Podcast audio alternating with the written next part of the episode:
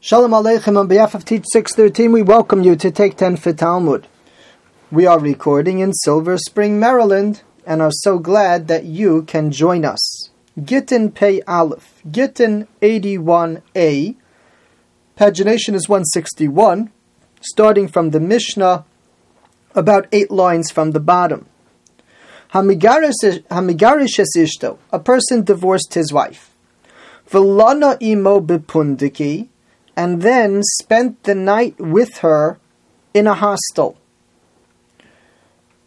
The Gemara explains that we're dealing with a case that there was no known bia. We don't know for sure that they had relations.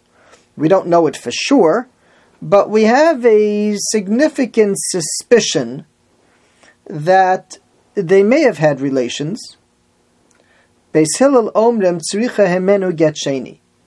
Beis Hillel say we require a second get. Says the Mishnah, Emasai, when is this said?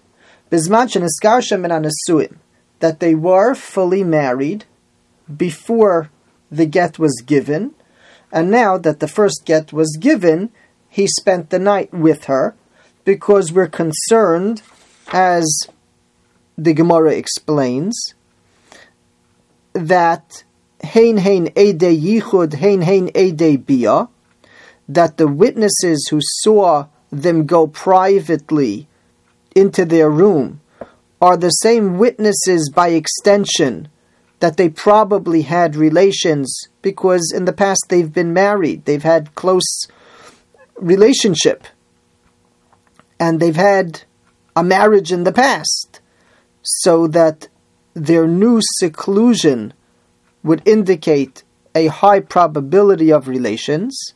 Uveis Hillel Omrim and Beis Hillel say, again quoting from the Gemara on Amud Beis, Ein Adam Osa Be'ilaso Be'ilasnus. A person doesn't have relations as immoral conduct if he has available to him the concept of Kiddushin. And therefore, since they were once once married, and they're going in seclusion in front of witnesses, we draw the conclusion that there's a high probability that there was relations, and the intent of that relations is to renew their marriage, and therefore before she goes on to marry somebody else, she would have to get a second get from this man because it appears to us that the marriage was renewed after the first get was given. Umodim, we agree, beniskar shamino erusin, if they were only married on the level of kiddushin, but they never consummated the marriage, they never had nesuin, the chuppah, they never lived together as husband and wife, that even if they went into seclusion, we would not require a second get, because he's not excessively comfortable with her.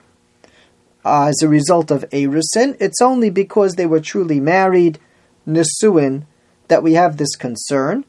Let's clarify that the concern is only, as the Mechaber writes, Kuf Mem Tes Beis, choshishin law that we're concerned. It's not enough to say for sure there were relations and for sure those relations equal a new kiddushin. To the point that if she would marry somebody else now, that we could say, well, for sure she's married to the first husband because of this incident. We can't say it with that level of certainty, but nevertheless, Choshishin we're concerned enough that we would require a get before she goes on to marry somebody else, even though she has a get, but that's the first get. And after that first get, there were these, there was this incident which we strongly believe might have involved relations, and if it did, is considered high probability that he intended it for Kiddushin. Now, there are a number of cases where we would not say this principle. As you can see, it's built on a lot of criteria. And if those criteria are not there, for example, we said even if he she was married to him, but they were, did not have nisuin, they were not living as husband and wife yet, then we wouldn't say this assumption. Likewise, the Mechaber writes in Sifhei that we would not say this assumption by other women if they would go in seclusion. We don't assume that there were relations, and if we know the relations, we don't assume that it was l'shem znus. I'm sorry, we don't assume that it was l'shem ishus for marriage, but rather we assume that it's l'shem znus for a one-time stand, and we don't draw the conclusion that she's married to, to such a person just because they went in seclusion, even if there were relations. It's only because they were once married, they have that comfort level, so we assume there were relations, and now we also assume that they would go ahead and do it l'shem kiddushin for the purpose of marriage because they were once married. And in adam osa bi'ilasa bi'las In such a case, a person doesn't do it for immoral conduct if he could just as well do it for a new Kiddushin.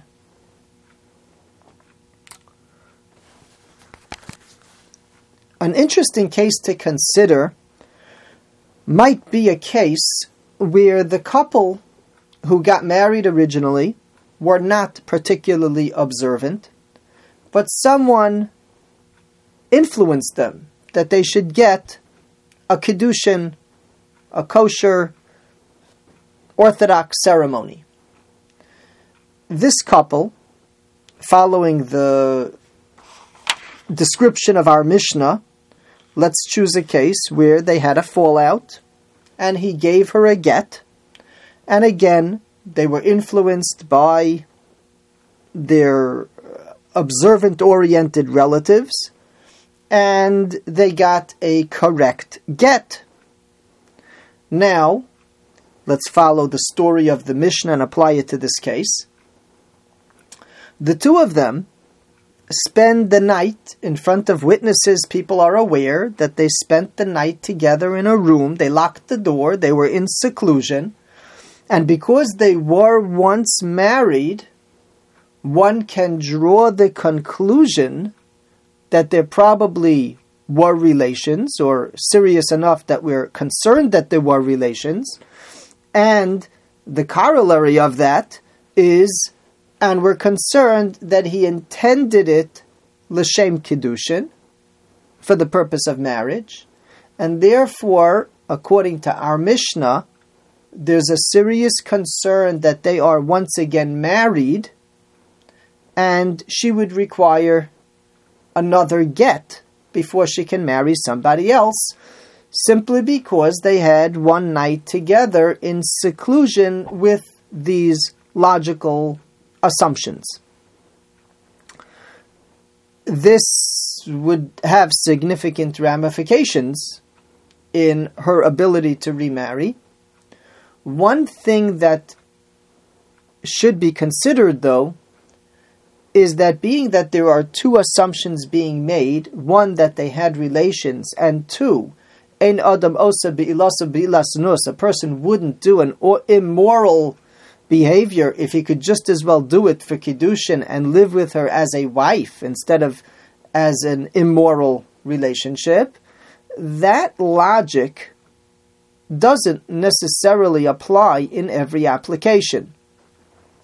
The Aruch HaShulchan, for example, writes in Kuf Mem Tes Gimel that if she was a Nida, then it's hard to say Ein adam osa be'ilasa be'ilas.